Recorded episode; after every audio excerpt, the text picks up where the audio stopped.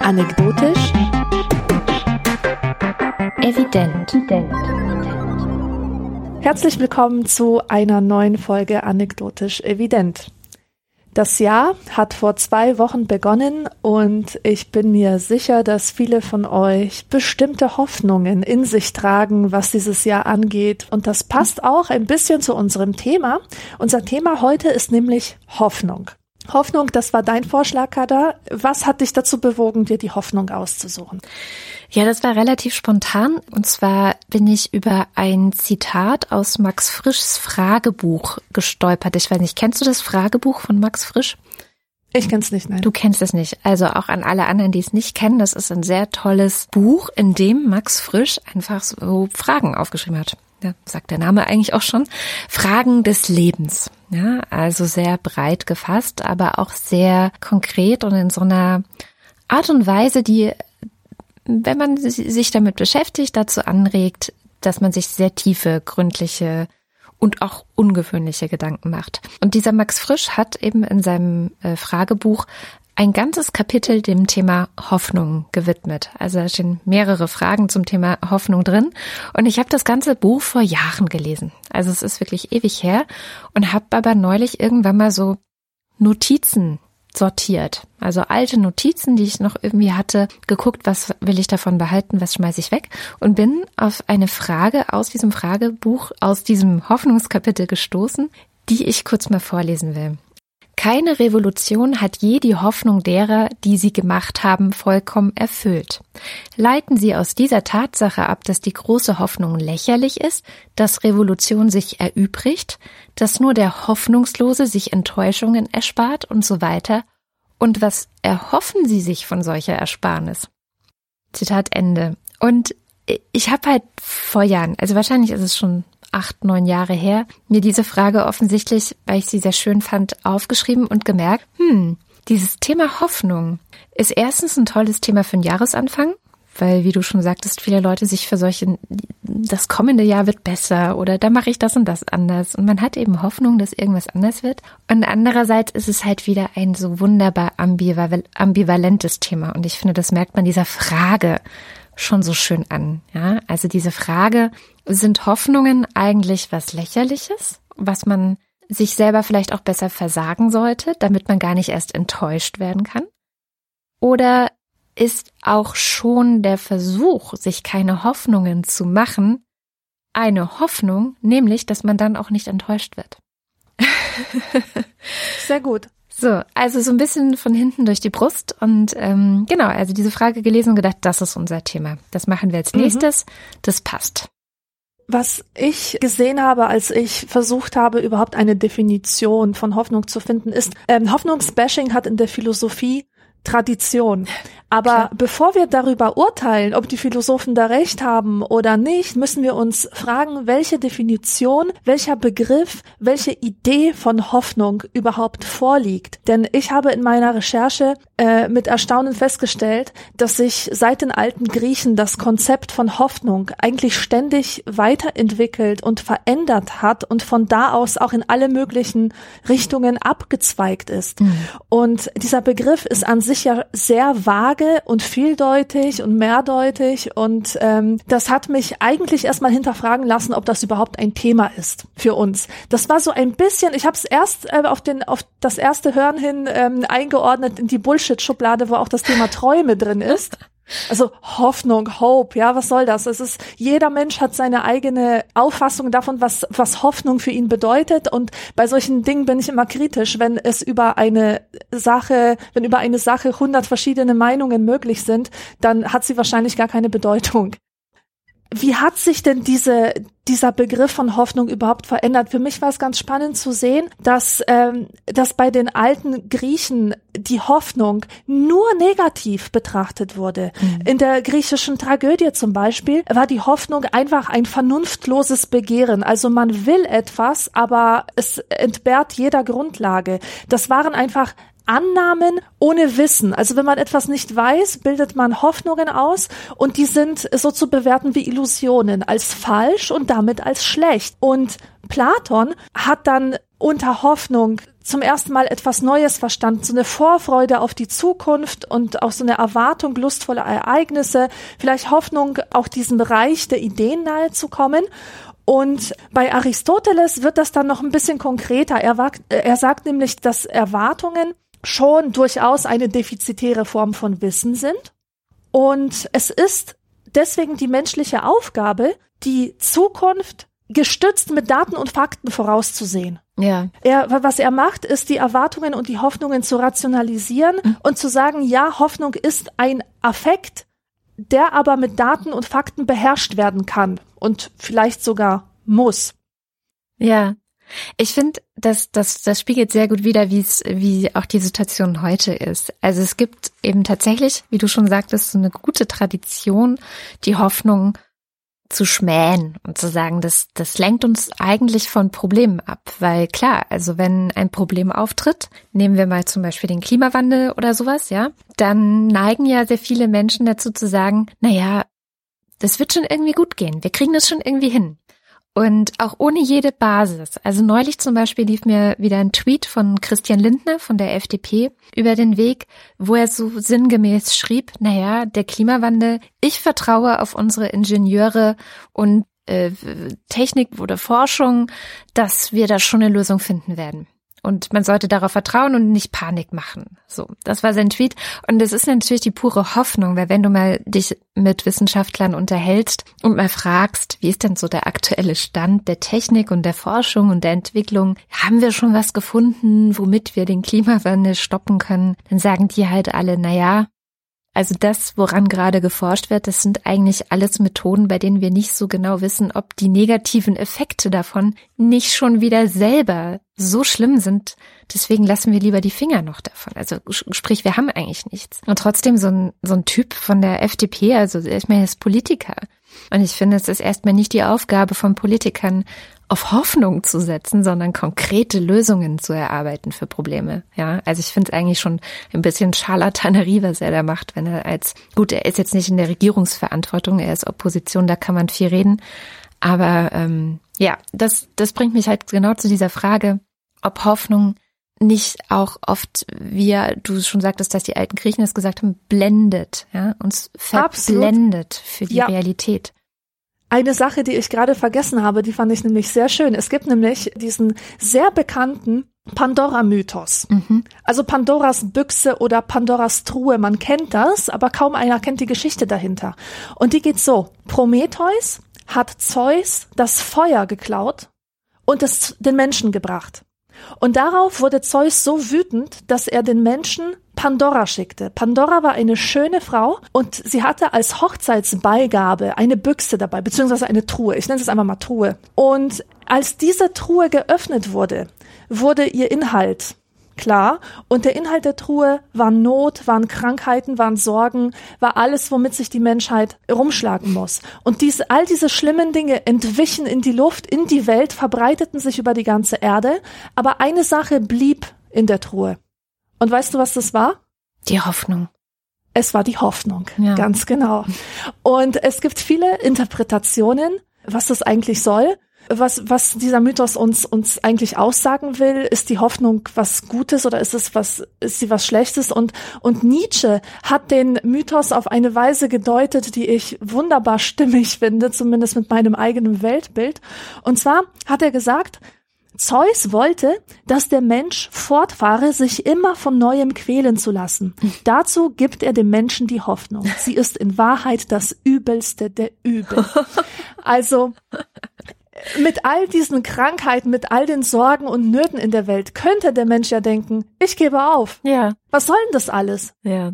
Aber diese Freiheit gönnte er sich nicht, denn leider ist er an diese Hoffnung gefesselt. Die Hoffnung, die bleibt halt bei ihm und, und hält ihn an dieses Schicksal, an diesem Schicksal fest. Boah, ist das böse. Das ist aber eine Interpretation, die ja, ich verstehe, dass du, dass du sie gut findest. Das bringt mich zurück zu der Frage von Anfang. Bist du also eher jemand, der sagen würde, bevor ich mich der großen Hoffnung hingebe und dann enttäuscht werde, hoffe ich lieber gar nichts? Würdest du dem zustimmen? Nein, ich würde dem nicht zustimmen. Ich bin, ich sag dir, was ich bin. Ja. Also es, es gibt ja tatsächlich äh, persönlichkeitsbegründet äh, Menschen, die eher dazu neigen, optimistisch zu sein und Menschen, die eher dazu neigen, pessimistisch mhm. zu sein. Also so, so eine persönlichkeitsbedingte Hoffnungslosigkeit zu pflegen sozusagen. Und ich bin, wo ich schon Nietzsche zitiert habe, ich bin ein riesengroßer Fan von Schopenhauer und von Nietzsche. Und Nietzsche war Schopenhauers Schüler. Schopenhauer war ein Pessimist und sein Pessimismus passte perfekt in die Zeit, in der er tätig war. Das war nämlich ähm, äh, diese, das waren diese großen technischen und industriellen Revolutionen mhm. und der Pessimismus war quasi eine Reaktion auf den Fortschrittsoptimismus der Zeit. Und äh, für Schopenhauer war Hoffnung schon eine Illusion. Er sagt, die Welt ist doch voller Leid und worauf sollte man eigentlich hoffen, wenn alle Genüsse vorübergehend sind und der Schmerz so ein immer wiederkehrendes Phänomen ist, das halt immer wieder von neuem auftaucht. Er war vor allem enttäuscht davon, dass die Menschen trotz des technischen Fortschritts, trotz all ihrer tollen Erfindungen, sich nicht verbessert haben. Mm. Der Mensch ist immer Mensch geblieben. Und das hat ihn so ein bisschen fertig gemacht. Und deswegen hat er gesagt, dass Hoffnungen die Menschen dazu verleiten, in der Zukunft zu leben, in einer Illusion von der Zukunft. Mhm. Und dass die Hoffnung verhindert, dass sie sich um die Probleme kümmern, die jetzt im Diesseits zu bewältigen wären. Das heißt, die Hoffnungen gaukeln dem Menschen nur die Möglichkeit des Glücks vor. Und er sagt, ähm, also er fragt sich dann, er stellt sich die Frage, die auch ich mir immer wieder stelle, was ist eigentlich eine vernünftige Weltsicht? Was ist eine Weltsicht, die angemessen ist, die, die den Tatsachen entspricht? Und er sagt, die pessimistische Weltsicht ist es. Und zwar so eine, dass du, dass du dich nicht fragst, wie kann ich mein Glück vermehren? Wie kann ich mich selbst optimieren? Wie kann ich noch mehr, noch toller werden, meine Welt noch toller machen? Sondern die Frage lautet, wie kann ich das Leid, das schon in der Welt ist, begrenzen. Und wenn du mich schon nach, äh, nach meiner persönlichen Einstellung fragst, ich habe zum Beispiel keine Kinder und ich argumentiere genau so. Mhm. Ich weiß nicht, warum ich noch ein weiteres Leben in die Welt setzen soll in der Hoffnung, mein eigenes privates Glück zu mehren, wenn es so viele Kinder gibt, verdammt nochmal, die meine Hilfe brauchen. Und zwar an ganz bestimmten Stellen, wo ich sehe, da kann ich ihnen helfen. Hm. Ich kann also, ich habe mich dafür entschieden, das Leid zu begrenzen bei anderen, wo ich es sehe, anstatt mein eigenes Glück zu mehren, weil das für mich einfach keinen Sinn macht. Bei Nietzsche wiederum, also den kennst du ja schon, den habe ich schon mit diesem Pandora-Zitat eigentlich ganz Klingt gut eigentlich auch ganz pessimistisch so, aber genau. er ist schon nicht ganz so pessimistisch, oder? Nein, eben, der ist nicht ganz so pessimistisch, weil, also auch er, ähm, der als Begründer des Nihilismus sagt ja. er auch, dass alles eigentlich sinnlos ist, ja. Aber er argumentiert auch so, dass, dass, dass Menschen, die in der Hoffnung sind, genauso wie Schopenhauer, dass sie, dass da keine Reflexion über gesellschaftliche Entwicklung stattfinden kann, wenn die sich ständig ablenken von irgendwelchen Unterhaltungsangeboten. Ja. Er sagt, der Mensch soll sein Leben selbst gestalten und zwar ohne Hoffnung auf Hilfe von oben. Das ist schon mal ein gewaltiger Unterschied. Mhm. Das ist kein Pessimismus, der irgendwie sehr, sehr passiv ist und, und sich ähm, ergibt. Und Nietzsche sagt, dass wir das Leben lieben müssen, und zwar in all seinem Scheitern. Und das hat er auch mit seinem eigenen Leben gezeigt. Er war ja wirklich ein tief gestörter und auch sehr kranker Mann teilweise. Und er hat aber dieses Bedingung, bedingungslose Ja zum Leben geäußert. Und seine Idee war auch, damit etwas Neues entstehen kann, auf das wir hoffen können, müssen wir das Alte zerstören. Und manchmal sind es gerade die alten Hoffnungen, die mhm. zerstört werden müssen. Und das erinnert mich auch alles an so ein Buch, das ich gerade lese, weil du gerade sagst ja so die, ähm, also die Aussichten für die Zukunft, die sind eigentlich sch schlecht, was Klimawandel angeht. Nicht die nur sind Klimawandel. auch eben, die sind auch sehr schlecht, was zum Beispiel technologische Entwicklungen und die Konsequenzen angeht. Und dazu lese ich gerade ein Buch, das heißt New Dark Age. Und das hört sich ja auch ganz schlimm an. Apokalyptischer Titel, neues dunkles Zeitalter. Aber was der Mann, der das geschrieben hat, der heißt, Moment, James Bridle. Ah, ja. Der sagt, mhm. also wie reagieren wir denn am besten darauf, dass das Problem ist, dass wir zu viel Wissen und zu viel Wissen haben, dass das Wissen zu komplex ist. Er sagt, wir müssen uns mit dem Gedanken anfreunden, dass wir in der Dunkelheit leben, dass wir nichts wissen können, dass wir im Dunkeln tapsen und wenn wir sozusagen die Hoffnung aufgeben, diese ganze Komplexität verstehen zu wollen, dann können wir uns auf die Dunkelheit einlassen und so etwas wie eine Nachtsichtbrille entwickeln. Mhm. Weißt du? Ja, so eine kleine, äh, vielleicht eine kleine Lichtquelle, dass man wenigstens die zwei Meter vor sich erkennt. So. Also, dass genau, man den Weg, den, den man selber gehen will, irgendwie gehen kann. Genau, es geht aber einfach darum, unrealistische Hoffnungen aufzugeben, ja. damit es überhaupt weitergehen kann. Und das ist eigentlich genau das, was Nietzsche sagt. Gibt auf, gibt die Illusion auf, dass der Mensch entwicklungsfähig ist. Und, und macht das Beste daraus, dass er es nicht ist. Ja, aber du klingst so, als, ja. als würde dich das alles furchtbar fertig machen. Du bist, glaube ich, auch eher von der optimistischen Fraktion, oder? ja, das stimmt. Das stimmt. Das ist Wie echt, begründest du das? Ja, das zu begründen, also das hat mich jetzt auch die Vorbereitung auf diese Sendung gelehrt, das ist natürlich irre schwer. Also wenn du mich vor ein paar Monaten noch gefragt hättest, Kada, wie ist denn deine Haltung zum Leben? Bist du eher so ein optimistischer, hoffnungsfroher Mensch oder eher so pessimistisch negativ? Dann hätte ich gesagt, ich glaube an zwei Dinge und das ist immer so mein Mantra gewesen. Ich glaube an die unbestimmte Bildsamkeit des Menschen. Das ist was, was ich in meinem Pädagogikstudium gelernt habe. Das heißt, das geht davon aus, dass jeder Mensch auf die Welt kommt und es nicht vorherbestimmt ist von der Natur oder so, was er mit den Fähigkeiten, die er entwickeln kann, und das ist die einzige Fähigkeit, die der Mensch hat. Er kann Fähigkeiten entwickeln. Wir wissen aber nicht welche. Das muss er schon irgendwie selber rausfinden, dass er das sein ganzes Leben lang tun kann. Also, dass sozusagen der Mensch sein ganzes Leben lang lernt, um es mal ganz banal runterzubrechen. Und daran glaube ich sehr, sehr fest. Also ich sehe das auch bei vielen Menschen, dass sie ihr Leben lang lernen, dass sie Dinge auch verändern, die man vielleicht vorher als festgefahren kennzeichnet oder wahrgenommen hätte, wo man vielleicht auch gedacht hätte, die ändern sich nie und dann ändern sie sich doch. Und da bin ich auf jeden Fall ein sehr, sehr ja, ähm, optimistischer Mensch und ich glaube tatsächlich auch an die Kraft von, von Liebe, von Gemeinschaft, von Solidarität von Zusammenarbeit und sowas. Also ich bin eigentlich so positiv. Dann habe ich aber angefangen, sozusagen den, den modernen Vertreter dieser Nietzschesch, Nietzscheschen, oh Gott, was für ein schreckliches Wort, ähm, Theorie zu lesen. Und das ist Slavoj Žižek. Und Slavoj Žižek hat ein Buch geschrieben, das heißt Mut zur Hoffnungslosigkeit. Und zusammengefasst könnte man echt sagen, dass er das, was du gerade geschildert hast, was Nietzsche vertritt und auch natürlich Schopenhauer, also dieses Hoffnung verblendet uns eigentlich für die Gegenwart und für die Realität. Wir leben zu sehr in der Zukunft, kümmern uns nicht um die realen Probleme. Das hat er ausgearbeitet, also er hat so eine Zeitdiagnose einfach mal vorgenommen, aufgeschrieben, wie ist denn gerade der Zustand der Welt? Wie ist denn gerade der Zustand in Bezug auf das Finanzsystem, in Bezug auf die Umwelt, in Bezug auf äh, die, die Migration, die stattfindet, in Bezug auch auf äh, sich ein Teil im Islam oder islamistische Bewegungen, die sich immer weiter radikalisieren. Gleichzeitig radikalisieren sich immer weiter die Populisten in den westlichen Gesellschaften, also die Gräben, die immer größer werden. Dann auch ein Stück weit dieser Technikdystopismus, den du ja auch gerade angesprochen hast. Also er fährt wirklich alles auf, was momentan schiefläuft. Und wenn man das liest, ist, das ähm, für jemanden wie mich hart. Also es auch, fällt mir schwer, ihn so zu lesen. Ich kenne Cicek schon eine Weile, weil er mir im Studium schon mal begegnet ist in einem Seminar über Postpolitik. Und das ist ja genau sein Thema. Also sozusagen die Theorie, dass die Politik eigentlich aufgehört hat, Politik zu machen.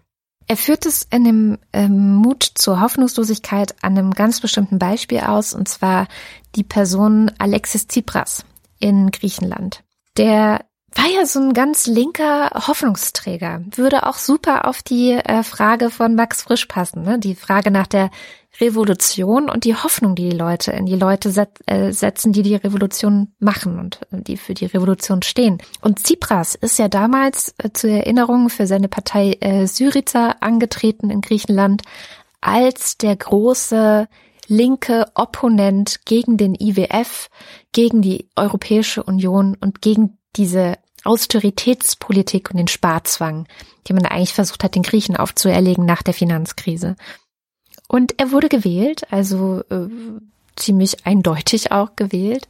Und das Problem war, äh, in dem Moment, wo er gewählt war, in dem Moment, wo er Politiker war, wo er im Amt war, musste er, der er sich jetzt in diesen politischen Umständen wiederfand, dass ja, man eine Meinung haben kann oder eine Überzeugung haben kann, aber dann in Amt und Würde äh, gibt es auch eine Wirtschaft, die mitreden will, gibt es auch internationale Verträge, die man einhalten muss und auf einmal konnte er das, was er für richtig gehalten hat, nicht mehr tun und hat tatsächlich als Politik über die Jahre hinweg das durchgezogen, was im Grunde 180 Grad entgegengesetzt dem war, was er versprochen hatte.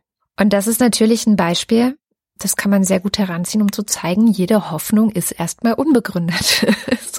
mhm. Also gerade auch jede Hoffnung in irgendeinen Menschen, der antritt, um vielleicht ein Land aus der Krise zu führen oder ein, eine Bevölkerung zu schützen, ein Armutsproblem zu lösen und so weiter und so fort. Mit was ähnlichem schlägt sich ja auch gerade Macron rum in Frankreich. Also Emmanuel Macron ist ja auch als ein großer Hoffnungsträger gewählt worden. Der junge, frische Wind, der alles anders machen wird und so.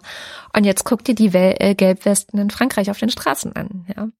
Das die, ist natürlich auch so eine Sache, ne? Also der, ähm, je hoffnungsloser die Menschen sind, je schlechter die Stimmung, Stimmung ist, umso größer wird natürlich der Wunsch nach einem Erlöser, ja. nach einem autoritären Retter oder auch nach einem demokratischen Retter. Aber das muss man sich tatsächlich vergegenwärtigen, dass ja. dass das auch ideologisch dann auch genutzt werden kann. Absolut, man wird im Grunde wird man auch benutzt. Ne? Also ich, ich muss ja noch ein bisschen weiter ausholen vielleicht. Ich habe mich vor ein paar Wochen, und äh, nicht Wochen, Monaten eigentlich sogar schon, habe ich einen Podcast gehört. Sehr, sehr spannender Podcast sowieso immer. Der heißt You Are Not So Smart. Und der betrachtet äh, verschiedene Dinge aus der Psychologie, Sozialpsychologie und die Forschung, die da stattfindet, wie wir im Grunde uns immer mal wieder selbst verarschen. Und das aber psychologische Mechanismen sind, die bei jedem Menschen gleich sind. Ja, wir sind halt so eingestellt, dass wir uns auch manchmal selbst verarschen. Und ein, äh, eine Sache, die da besprochen wurde, ist der sogenannte Optimism Bias. Also ein äh, übertriebener Optimismus oder ein nicht begründbarer Optimismus. Wir sind also sozusagen gebiased in Richtung positiv denken. Äh, egal, ob die Fakten das hergeben. Und das wurde da mit einer Forscherin besprochen, die das ganz schön ausgeführt hat, dass tatsächlich die meisten Menschen dazu neigen zu sagen, ja, ich werde es schon schaffen, mit dem Rauchen aufzuhören oder so. Ja, ist auch ein Beispiel, was Cicek in seinem Buch drin hat, wo er so sagt, naja, ein, wenn die Menschen keine Hoffnung hätten, dass sie ja sowieso es schaffen würden, wieder aufzuhören, sondern wenn sie mit der, mit dem Wissen anfangen, anfangen würden zu rauchen, dass sie nie wieder aufhören können, wenn sie einmal angefangen haben, würde kein Mensch mehr rauchen. Mm. Fand ich ein sehr, sehr schönes Beispiel. Und er hat absolut recht. Also ich, ich kenne das von mir. Dieses, na ja, ich kann ja wieder aufhören. Das ist natürlich, ne? Einfach nur Hoffnung. Es ist eine ziemlich idiotische Hoffnung übrigens. Also alle, die, wenn ihr das hört und ihr denkt darüber nach, vielleicht wieder mit dem Rauchen, dann verlasst es. und es ist eine Hoffnung, die nicht durch Daten gestützt Absolut werden kann, wie nicht. es Aristoteles uns vorgeschlagen hat. Denn du hast diese Erfahrung, diese empirische Erfahrung schon tausendmal gemacht, dass du jedes Mal wieder aufs Neue anfängst. Ja. Und natürlich ist es eine schwachsinnige Hoffnung. Und so eine Hoffnung verdient zerstört zu werden. Absolut. Auch von außen. Absolut. Und, ähm, und so ist er bei Optimism Bias. Und die Forscherin hat so ein bisschen dargelegt, dass es wahrscheinlich ein evolutionär einprogrammiertes Ding ist bei den meisten Menschen. Also es gibt auch sowas wie Pessimism Bias. Das heißt, das genaue Gegenteil. Menschen, die zu pessimistisch sind und auch das nicht von Daten gestützt ist. Ne? Zum Beispiel äh, sehr verbreitet, wenn man Depression hat. Äh, es gibt da ja diesen schönen Hilfsspruch für depressive Gefühle sind keine Fakten. Finde ich einen der schönsten, eines der schönsten Mantren für, auch für mich, wenn ich so eine Episode habe, dass ich mir auch immer wieder sage, Gefühle sind keine Fakten. Auch da merkt man so, dieser Pessimismus, der ist halt auch nicht faktenbasiert. Aber kommen wir zurück zur Hoffnung. Und es, es ist einfach nur dafür da, dass wir Menschen, egal in welcher Situation, nicht einfach so aufgeben. Ja, also es ist ein, ein Teil der Programmierung aufs Überleben. Und das wird letztendlich natürlich dann von solchen Hoffnungsträgern, die äh, uns irgendwie einreden, jetzt, wenn sie an die Macht kommen, wird alles gut, die nutzen natürlich genau diese evolutionäre Programmierung dann in solchen Momenten schamlos aus. Und das macht es auch so unredlich letztendlich. Ja, aber diese Programmierung, die gibt es ja auch umgekehrt, ja. Und zwar, ähm, also jetzt nicht Pessimist Bias, aber ähm, zum Beispiel die Eigenschaft des Menschen, sich besonders auf negative Nachrichten zu äh, fokussieren, ja. weil es natürlich auch dem Überleben dient. Wenn wir also wenn, wenn wir einmal zu viel weglaufen, ist das einfach sicherer. Mhm. Einmal zu viel vor dem Säbelzahntiger weglaufen. Das ist natürlich sicherer, als wenn wir diese, diese schlechten Nachrichten alle überhören würden. Und in den Medien spielt das Thema natürlich auch eine ganz, ganz große Hoffnung, vielleicht auch in dieser äh, Ausprägung Hoffnungslosigkeit. Es ist nämlich so, das hatten wir, haben wir schon ganz oft darüber gesprochen, wie Medien sich das zu nutzen, Nutze machen, dass es diesen Bias bei den Leuten gibt, also diesen Aufmerksamkeitsbias äh, auf schlechte Nachrichten, obwohl es mittlerweile doch viele Versuche gibt, einen konstruktiven Journalismus zu betreiben und auch über gute Sachen zu berichtigen, sind es dann doch nicht die Dinge, die in den Schlagzeilen landen. Mhm. Und da die meisten Leute nur Schlagzeilen lesen, setzt sich ihr Weltbild aus den medialen Botschaften zusammen. Und ein normaler Mensch hat praktisch keine andere Möglichkeit, sein Weltbild aus etwas anderem aufzubauen, als das, was einem die Medien erzählen. Und interessanterweise ist es dann aber so, dass die Einstellung, dass Menschen, wenn man sie fragt, wie denn so die allgemeine Weltlage ist, mit großem Pessimismus reagieren. Die sagen dann, ja, ist alles schlimm, alles ganz schrecklich, alles geht den Bach hinab und ja, wir sind alle dem Untergang geweiht. Und dann fragt man ganz direkt, wie ist es denn bei Ihnen in der Familie? Und dann sagen die, ja, bei, bei mir in der Familie ist alles super. Und wie ist es bei Ihnen auf Arbeit? Ja, da ist auch alles, alles top. Ich verdiene eigentlich ganz gut, alles gut. Wir werden als Mitarbeiter super behandelt. Auch das Schulsystem ist natürlich ganz, ganz schlimm, nur nicht in der Klasse des eigenen Kindes. Ja. Also, äh, die, das geht halt ganz stark auseinander das, was die anderen sagen und das, was man selber fühlt. Und ich habe einen äh, super Podcast zu diesem Thema gehört, SWR 2 Forum zum Thema Hoffnungslosigkeit. Und da erklärt ein Psychologe, dass es diesen Effekt gibt, den wir schon von kleinen Kindern kennen. Ein Kind läuft ganz schnell und fällt dann auf die Fresse. Und da gibt es halt diese ein paar Sekunden, wo mhm. es nicht sicher ist, ob das jetzt schlimm war. Dann guckt es zur Mama. Wenn die Mama ein ganz schlimmes Gesicht macht, dann fängt das Baby, dann fängt das Kind halt an zu heulen.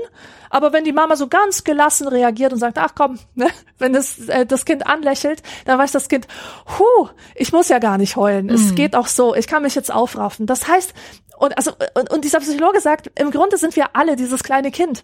Ja. Weil wir auch total abhängig davon sind, was andere so meinen. Und wir können objektiv eine Sache als positiv empfinden, aber wir müssen uns erst vergewissern, dass das auch der allgemein anerkannten Meinung entspricht. Und wenn es das nicht tut, passen wir vielleicht etwas an. Zurück zu diesem Cicek, der, der, der spricht ja von, von dem Mut äh, zur Hoffnungslosigkeit. Ja. Und ja. weißt du was? Hm. Ich finde, es erfordert überhaupt keinen Mut, hoffnungslos zu sein.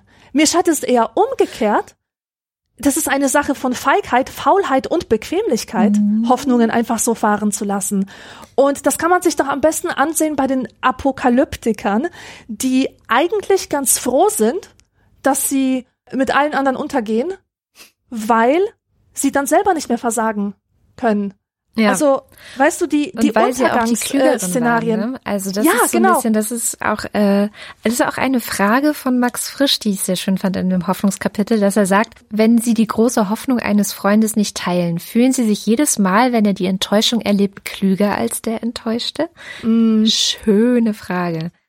Also das, ja. es gibt so viele Menschen, die halten sich halt für klüger, wenn jemand anderes Hoffnung enttäuscht wird. Und das ist was, was mich auch echt wütend macht. Also das ist was, mhm. wo ich mhm. auch denke, ey, das, das war was ganz Menschliches. Also diese Hoffnung ist also ein urmenschlicher, würde ich jetzt mal behaupten, eigentlich ein urmenschlicher Drang oder ist halt ne, wir haben halt diesen Optimism Bias, wir hoffen halt, wir geben nicht so schnell auf. Ich hoffe gerade auch zum Beispiel, dass ich es schaffe, rechtzeitig mein Buch fertig zu schreiben und so, da, weil sonst würde ich wahnsinnig werden. Also, und ich möchte nicht wahnsinnig werden, deswegen setze ich auf die Hoffnung. Ich glaube aber, dass Cicek das noch ein bisschen anders gemeint hat. Das muss ich vielleicht auch noch ein bisschen erläutern. Mhm. Er sagt, das Problem ist tatsächlich, dass durch die Hoffnung die Linken dazu neigen, zu sagen, ja, das und das ist jetzt scheiße. Also wir haben die Schere zwischen Arm und Reich geht auseinander und wir schließen sie einfach nicht, es wird immer schlimmer. Aber durch Reformen kriegen wir das schon hin.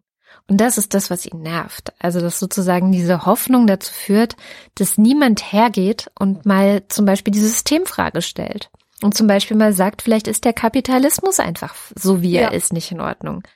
Sondern immer nur kleine Stellschräubchen am Kapitalismus irgendwie versucht werden zu stellen, anstatt mal zu sagen, nee, die Politik muss eigentlich die Macht sein. Die Politik muss eigentlich bestimmen, wie arm und reich in einer Gesellschaft verteilt sind nicht der Kapitalismus. So. Und das finde ich, da hat er natürlich einen Punkt. Da hat er auf jeden Fall auch ein Stück weit recht. Ob man damit argumentieren kann, dass die ganze Hoffnung in die Tonne gehört, das ist natürlich tatsächlich fraglich.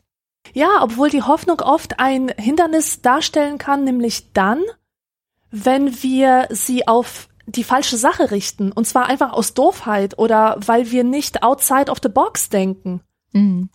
Ja, das stimmt. Also das ist genau sein Argument, dass wir nicht outside of the box denken, liegt daran, dass wir Hoffnung in das alte System haben. So ist es. Und dadurch genau. uns da drin gefangen halten. Ganz genau. Und das ist genau die Argumentation von dem James Bridle mit seiner Technologiekritik. Ja. Dass wir eben eine Nachtsichtbrille entwickeln müssen.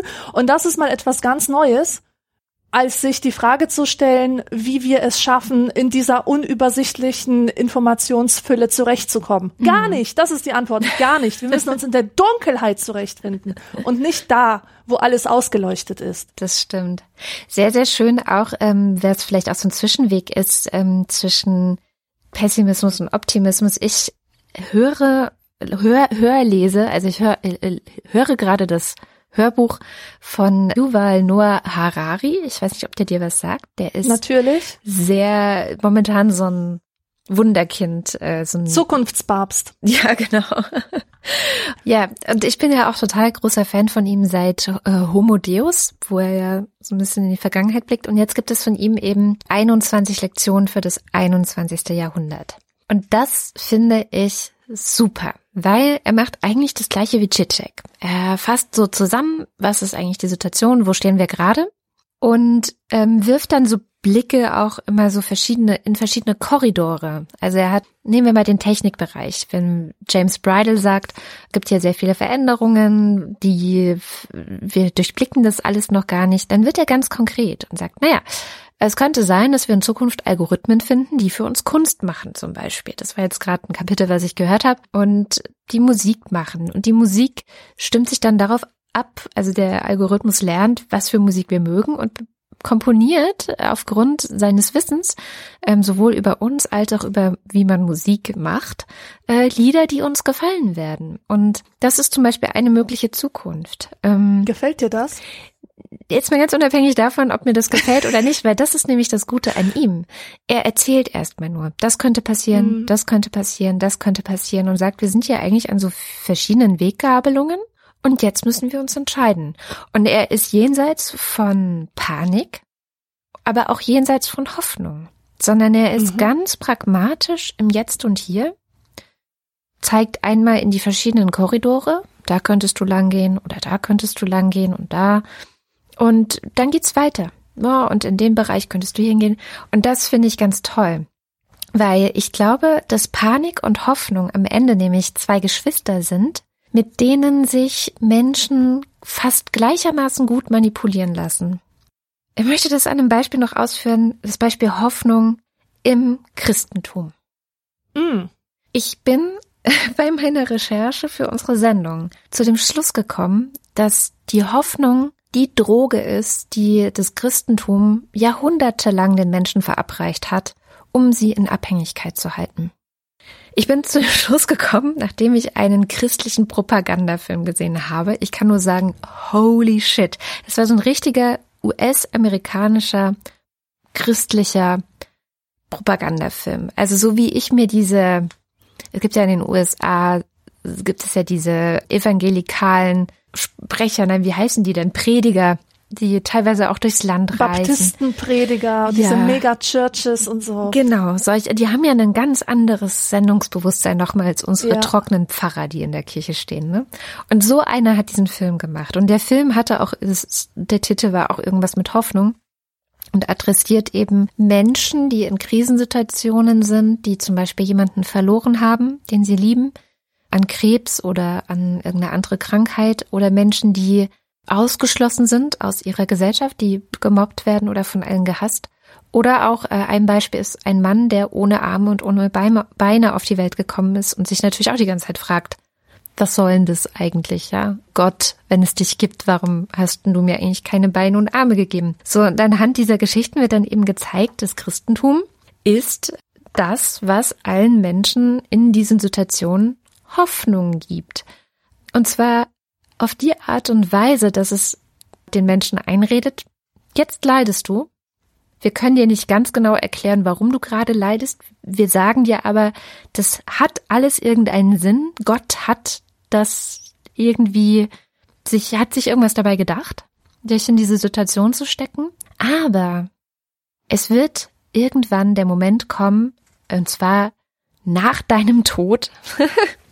und das finde ich so perfide, wenn alles gut wird.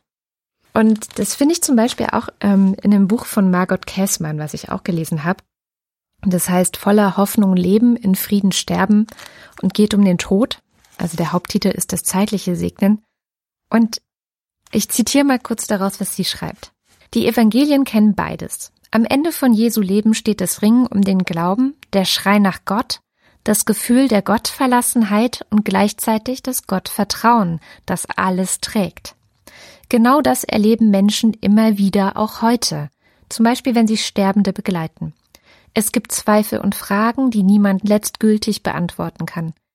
Manches Mal können wir sie nur schweigend miteinander aushalten, und es gibt das Vertrauen, dass Gott uns hält in dieser Welt und über diese Welt hinaus, die Hoffnung auf den neuen Himmel und die neue Erde. Mm. Und ich meine, das ist Margot Käßmann, ja, das ist nicht der komische Prediger der Super Church in den USA, sondern das ist schon so die, ich sag mal, gemäßigte Variante des Christentums. Und auch da spielt die Hoffnung die größte Rolle. Allerdings muss man auch sagen, dass die, äh, dass diese auf, aufs Jenseits gerichtete Hoffnung ja auch das Jetzt in einem neuen Licht erstrahlen lässt. Erstrahlen?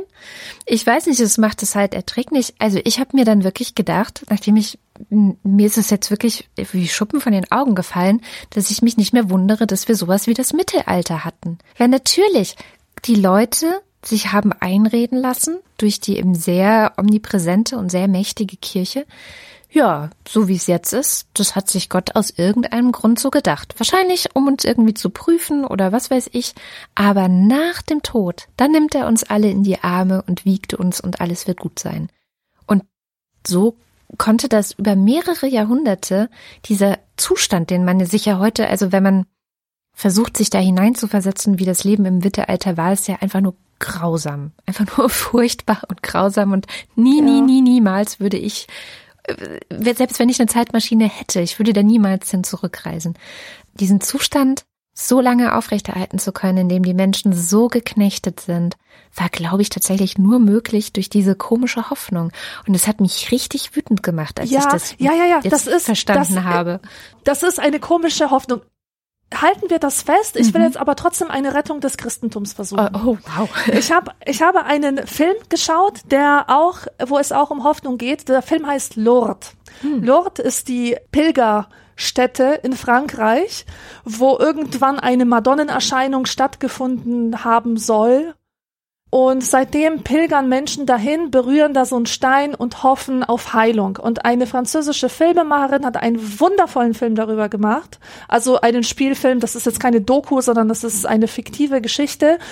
Und sie ist da wieder Harari total beobachtend und nicht wertend. Da wird einfach alles so hingestellt. Es geht um eine junge Frau und die ist an junger, äh, an junger Sklerose, an multipler Sklerose erkrankt.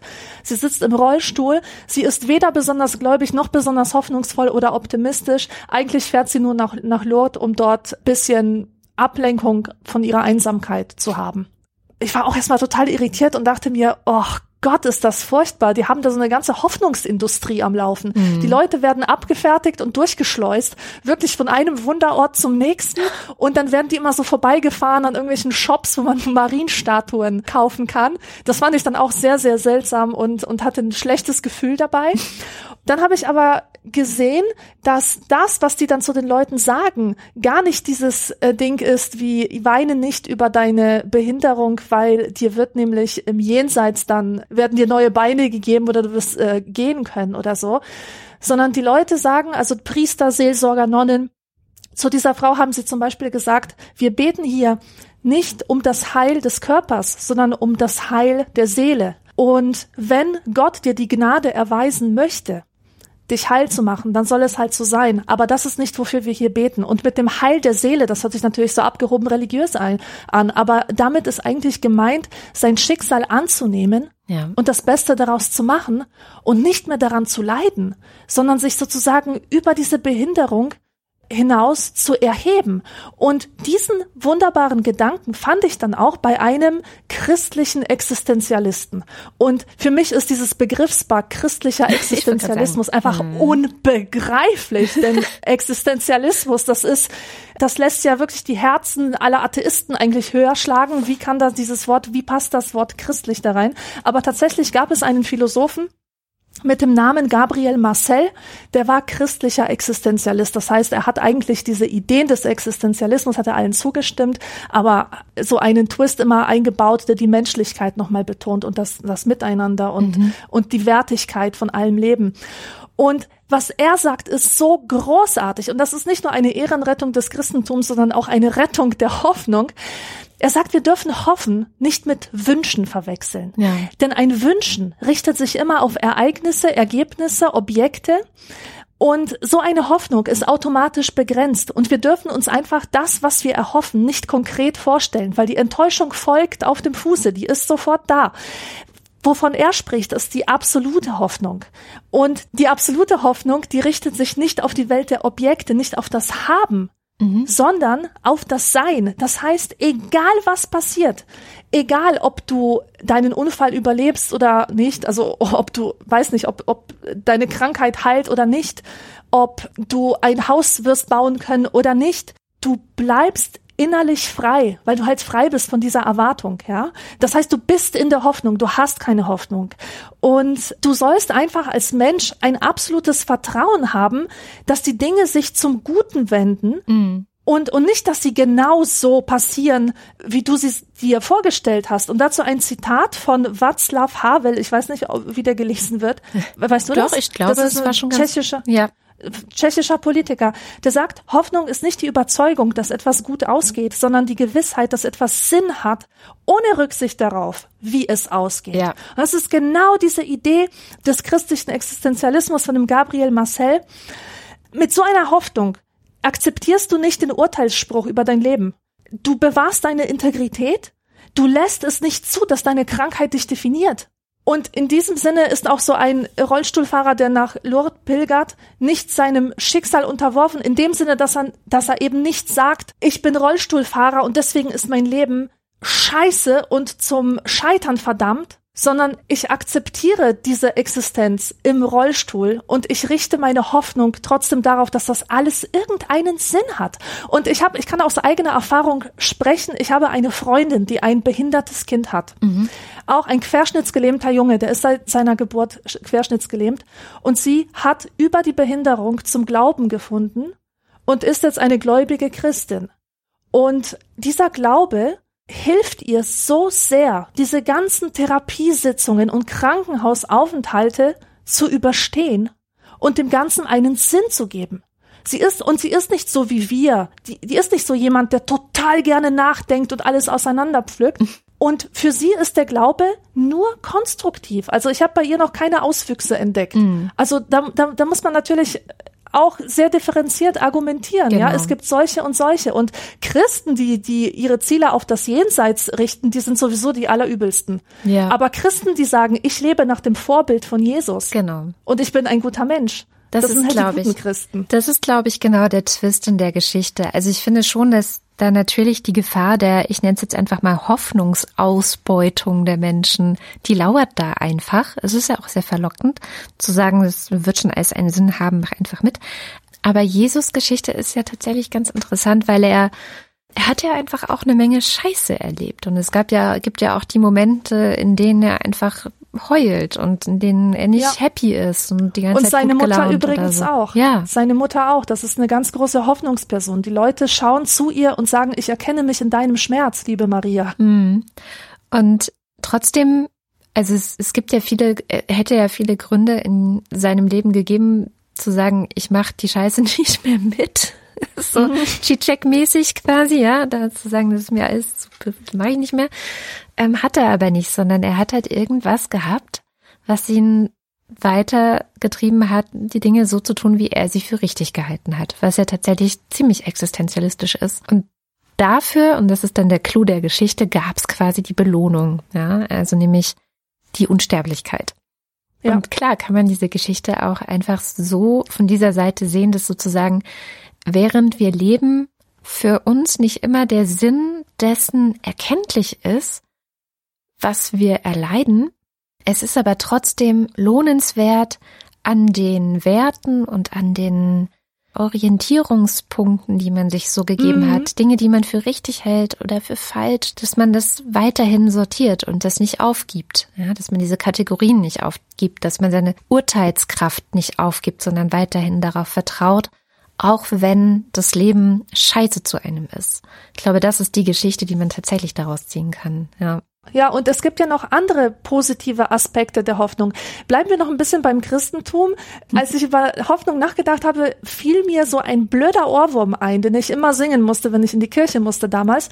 Das Lied heißt Kleines Senfkorn Hoffnung. Ja. Das geht so. Kleines Senfkorn Hoffnung, mir umsonst geschenkt, werde ich dich pflanzen, dass du weiter wächst, dass du wirst zum Baume, der uns Schatten schenkt und die äh, Sorgen, die, die Ängste gegen die Ängste der Menschheit, irgendwas, irg irgendwie sowas. Ja. Und ich habe mir mal die Lyrics Kleine davon angeschaut. Hoffnung, ja, das ist so ähnlich. Ich kenn's auch. So ähnlich, so ähnlich geht die Melodie, genau. Ich glaube, du hast jetzt so eine komische Kanonstimme gesungen. Mhm, Egal. Kann sein. Ich habe mir die Lyrics von dem Lied angeschaut. Man kann musikalisch gesehen davon halten, was man möchte, aber die Lyrics sind wirklich gut und gehaltvoll, wenn man sie interpretiert.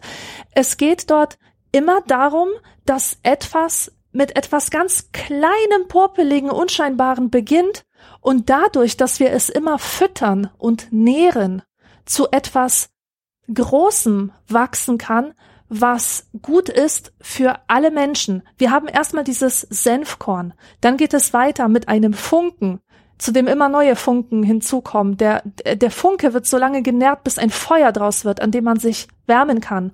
Dann geht es um eine Träne. Die Tränen, die werden zu Trauer, eine Trauer, in der sich andere Menschen wiedererkennen können. Mhm. Eine Münze, die Zinsen abwirft. Lauter solche Symbole, ja. Und es beginnt halt immer mit dieser kleinen Sache, die Anfänge sind kümmerlich, aber wie wundervoll das Ergebnis. Und auch das können wir in unserem eigenen Leben immer wieder entdecken. Immer wieder machen wir diese Erfahrung, dass jemand an uns glaubt, zum Beispiel, obwohl wir selber gar nicht diese Hoffnung sehen wir, wir halten uns gar nicht für, für irgendwas vielversprechendes oder wir halten unser Projekt nicht für vielversprechend, aber da kommt jemand von außen, der sagt, du, ich setze eine Hoffnung in dich. Ich glaube, du schaffst das. Und dann kommt deine eigene Hoffnung dazu, dann fängst du an zu arbeiten, dann siehst du, dass deine Arbeit Früchte trägt, dann denkst du ja, mein Gott, das funktioniert ja. Ich tu noch ein bisschen was dazu und noch ein bisschen was. Und kaum hat man sich versehen und schon ist etwas Wunderbares draus geworden. Ja. Äh, und in diesem Senfkorn steckt ja auch der ganze Bauplan für die herrliche Pflanze, die daraus wachsen wird. Ja, also letztendlich ist die Natur ja auch irgendwie äh, Hoffnung, weil sie immer wieder auch dafür sorgt, nicht nur Senfkörner, sondern alles Leben fängt ja winzig, winzig klein an und ist auch sehr unwahrscheinlich, aber es existiert trotzdem und es macht eben seinen Weg und es geht, geht ja tatsächlich irgendwie immer weiter. Ja. Genau. Und für mich war wirklich das, das Wesentliche von, die wesentliche Aussage von diesem Lied, dass man diese Hoffnung aber auch nähren muss, ja. damit sie wächst. Denn wenn du sie einfach nur so hast, also es gibt ein Zitat, das finde ich super, das ist von Friedrich Schiller übrigens. Wer nichts wagt, der darf nichts hoffen. Ja. Und so sehe ich das auch. Die ganzen Leute, die rumlaufen und sagen, ach, ich hoffe, das wird alles was mit der Klimakatastrophe und so. Also ich hoffe, dass wir das als Menschheit noch gebacken bekommen, dass wir uns am Ende alle zusammenreißen werden. Nee, das funktioniert so nicht. Wenn diese Leute nicht sofort anfangen zu handeln, haben sie kein Recht auf Hoffen. Das hat ja auch diese Greta aus Stockholm so wunderschön gesagt in ihrer Rede, in ihrem TED Talk. Greta Thunberg. Ähm, genau. Wo Handlung ist, da wird Hoffnung sein. Aber wo keine Handlung ist, da gibt's nichts zu hoffen. Da ist wirklich nur noch Verzweiflung angesagt. Ja, es, es gibt noch ein Hoffnungsthema, das ich vielleicht hier kurz reinbringen würde, nämlich als ich geguckt habe, was gibt es so viel Literatur also jetzt nicht so Philosophie, Psychologie, Christentum, das ist ja alles relativ naheliegend, aber richtig Literatur, Geschichten, Lebensgeschichten, Romane, die, die große Literatur, die es schafft, dass wir uns in andere hineinversetzen können. Und da fällt auf, dass das Thema Hoffnung ganz stark mit Kriegsgeschichten verwoben ist. Natürlich. Mm.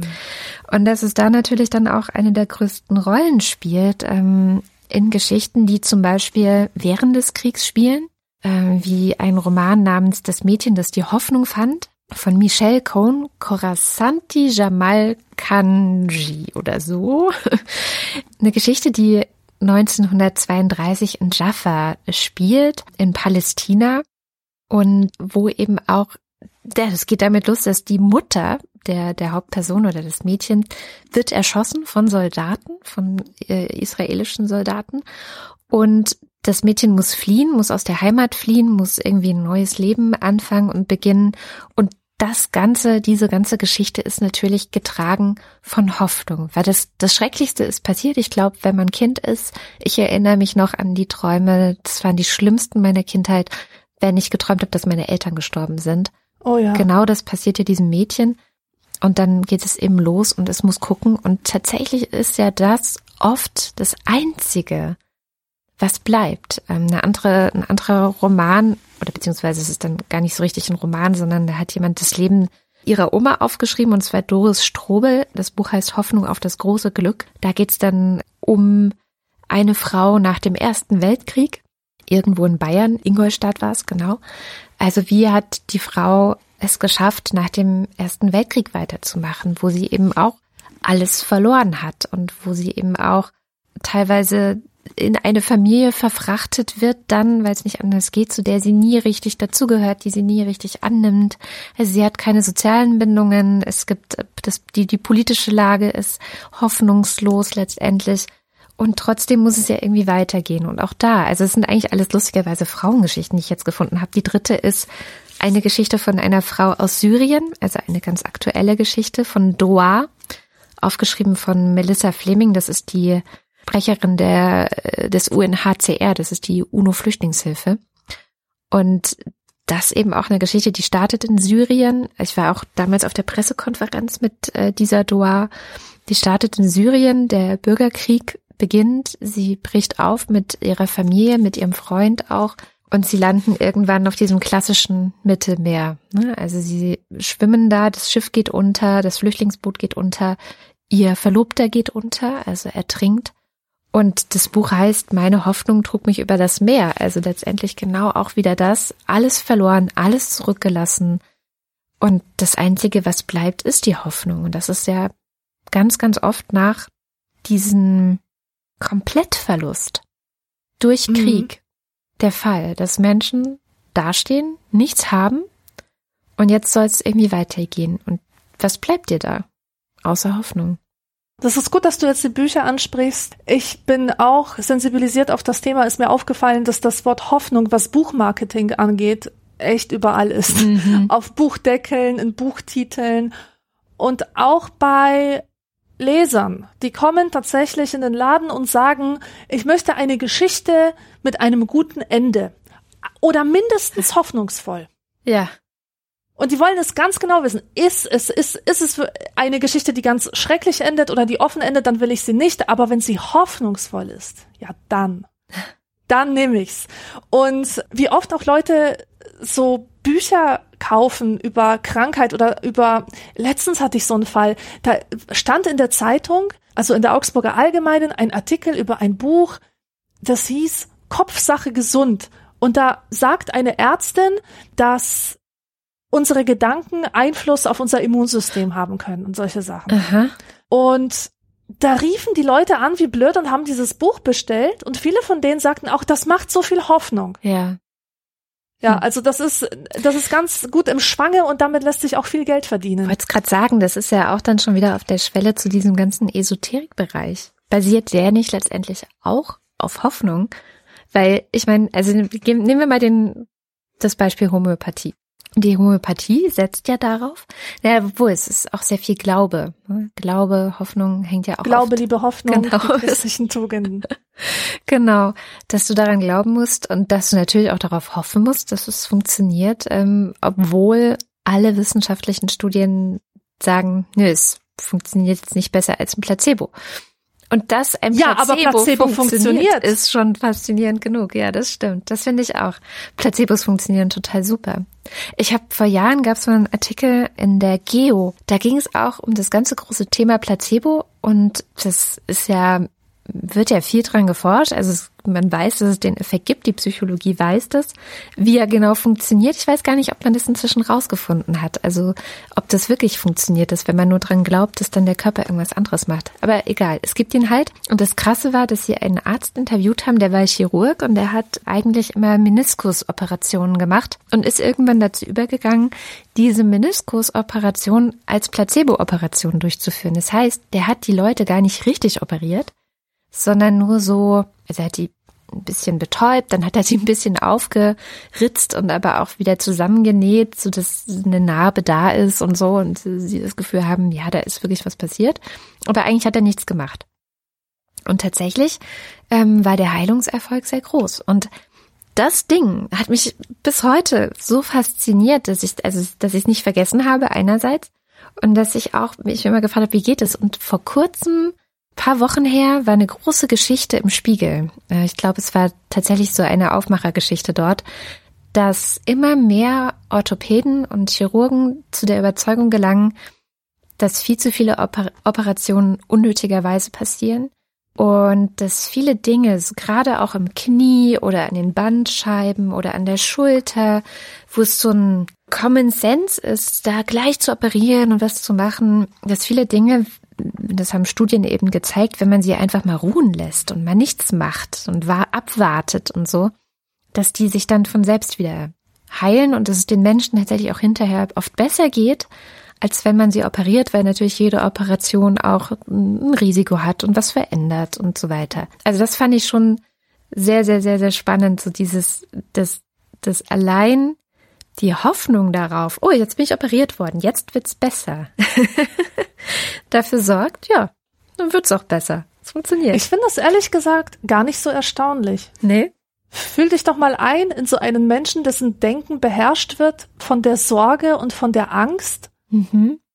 dass ihm was Schlimmes widerfährt. Und plötzlich bekommt er eine Pille verpasst, an deren Wirkung er ganz doll glaubt.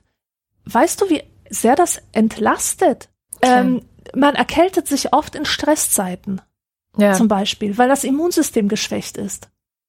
Und wenn du, wenn dein Körper nicht geschwächt ist von dem Stress, dann erholst du dich einfach viel besser. Das sind ganz normale Nebeneffekte. Und ja, äh, ich wollte das noch auf ein äh, anderes Feld führen hier das Thema, weil wir es ja gerade auch von der von der Literatur hatten, wo das Thema noch vorkommt. Wir hatten jetzt Religion und Philosophie und Gesellschaftskritik und was hatten wir noch? genau, Literatur. Ich ja. finde es ähm, ganz interessant, dass die Hoffnung über viele, viele Jahre ein ausschließliches Thema für Philosophen und für Religion war, weil Hoffnung äh, galt halt als so ein Konzept, das schwer operationalisierbar ist. So, was ist Hoffnung? Wie können wir Hoffnung messen? Und mittlerweile gibt es da eigentlich ziemlich viel Forschung, besonders aus der Psychologie und zwar schon seit den 70er Jahren. Es gibt Forschung ähm, aus diesem großen Gebiet der positiven Psychologie. Das ist eine Psychologie, die sich auf die Salutogenese richtet. Das ist die Frage danach, was den Menschen gesund macht. Ich finde diese Disziplin ein bisschen langweilig, weil die kommen über diese großen Themen Dankbarkeit, Achtsamkeit und Hoffnung nicht hinaus. Aber Hoffnung ist halt das, was die untersuchen. Und da haben auch Psychologen so eine Art äh, Skala entwickelt zur Beschreibung der Menschen, und ihrer Hoffnungen. Das nennt sich das Hoffnungsbarometer. Mhm. Und da werden einfach verschiedene Sachen erfragt. So wie viel Hoffnung hat man? Worauf richtet sich denn die Hoffnung? Wie hoffnungsvoll schaut man in die Zukunft? Was tut man, um seine Hoffnungen aufrechtzuerhalten? Und ja, also äh, da, da wird auf jeden Fall bereits viel geforscht und aus solchen Hoffnungserhebungen kann man dann auch schließen, dass es in verschiedenen Ländern oder nennen wir sie Kulturen verschiedene Arten vom Hoff, von Hoffen gibt. Es gibt auch optimistische Kulturen und pessimistische Kulturen. Ich sag nur das Yes We Can der Amerikaner versus German Angst. Mm. Also da gibt es tatsächlich sehr starke kulturelle Unterschiede, wie, wie optimistisch man so allgemein in die Zukunft blickt. Aber auch unter den Menschen gibt es halt Persönlichkeitsunterschiede.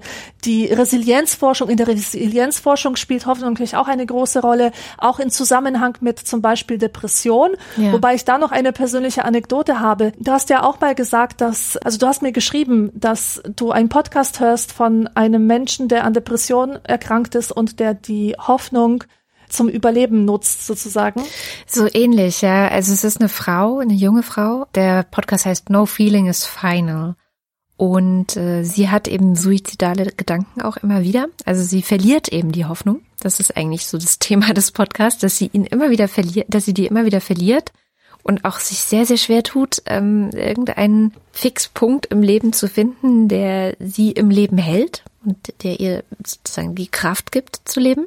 Aber tatsächlich diese, die Idee oder das, das worum es hauptsächlich gehen soll in dieser Serie, ist eben zu zeigen, das sagt der Titel ja auch schon ein bisschen, no feeling is final, kein Gefühl ist letztgültig und endgültig. Und es geht eben darum zu gucken, warum bleibt man trotzdem am Leben? Was ist es eigentlich, was einen daran hält? Ich würde nicht sagen, also ich habe jetzt die Serie auch fast fertig gehört, ich würde inzwischen nicht sagen, dass es Hoffnung ist, was sie hält, mm. sondern dass es viel konkretere Dinge sind. Zum Beispiel ihr Freund, der da ist, der sich auch wirklich nicht nur so liebevoll um sie kümmert oder so, sondern Verständnis hat, dass der das Gefühl, dass sie nicht alleine ist, der es wirklich schafft. Das Schlimme an Depressionen, es sind ja, ich weiß nicht, ob sich das Leute vorstellen können, die Depressionen nicht kennen, aber das Schlimme sind ja diese negativen Gedankenkreise, die meistens auch, also entweder behandeln sie die Situation, die Lebenssituation, in der man ist. Manche entwickeln ja auch negative Gedankenkreise über die Welt, also dieser Weltschmerz, der ganz schlimm werden kann. Aber ganz, ganz viele haben eben auch, und das hat diese Honor eben auch, negative Gedankenkreise über sich selbst. Ich bin nichts wert. Äh, ich habe das und das schon wieder scheiße gemacht. Ich sehe scheiße aus, niemand mag mich. Solche Gedanken. Und tatsächlich ist die Quintessenz für mich aus diesem Podcast, dass Hoffnung nicht reicht für solche Menschen, sondern dass es Exakt. ganz, ganz konkret sein muss in Beziehung genau. mit anderen Menschen.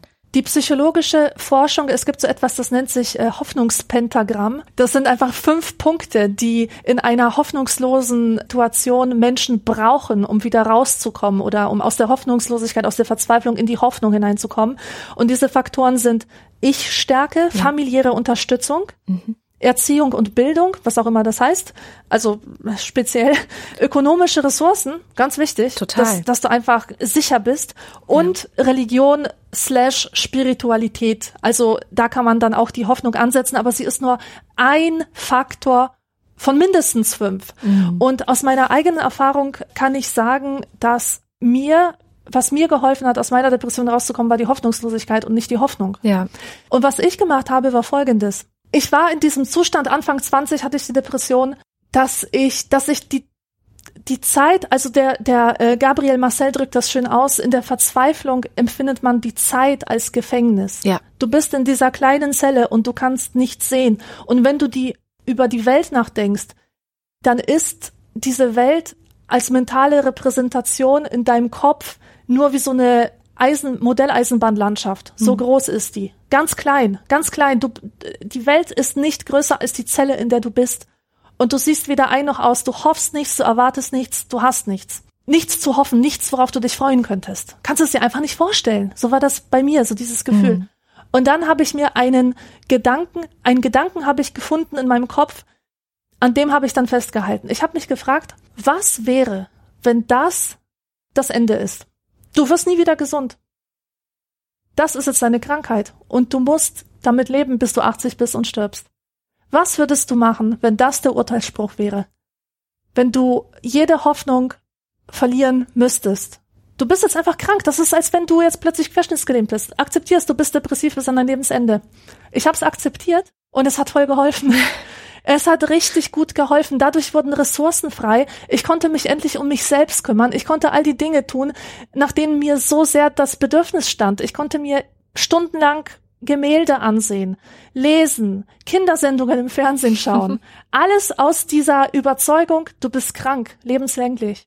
Und ohne zu hoffen, ohne auch nur einen einzigen Tag zu hoffen, bin ich gesund geworden.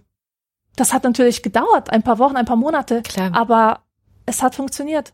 Ja. Womit ich jetzt nicht sagen äh, möchte, dass das jetzt alle nachmachen sollen oder so, weil dann hast du nämlich wieder dieses Ziel, aha, wenn ich das so mache, dann, ne, und dann bist du wieder an dem Punkt, wo deine Hoffnungen ganz leicht enttäuscht werden können. Aber was ich sagen will, in manchen Situationen ist es tatsächlich das Allerbeste, jede Hoffnung fahren zu lassen. Das ist jetzt lustig, weil es ist ein Widerspruch zu dem, was ich während meiner Depression als das Mann oder den Satz gelernt habe, der mir hilft und der ist nämlich, es geht vorbei. Mhm. Es ist ja das genaue Gegenteil jetzt. Aber es ist tatsächlich äh, der Satz, der, der auch stimmt. Weil es geht vorbei. Also wenn ich eins gelernt habe, dann, dass es vorbeigeht.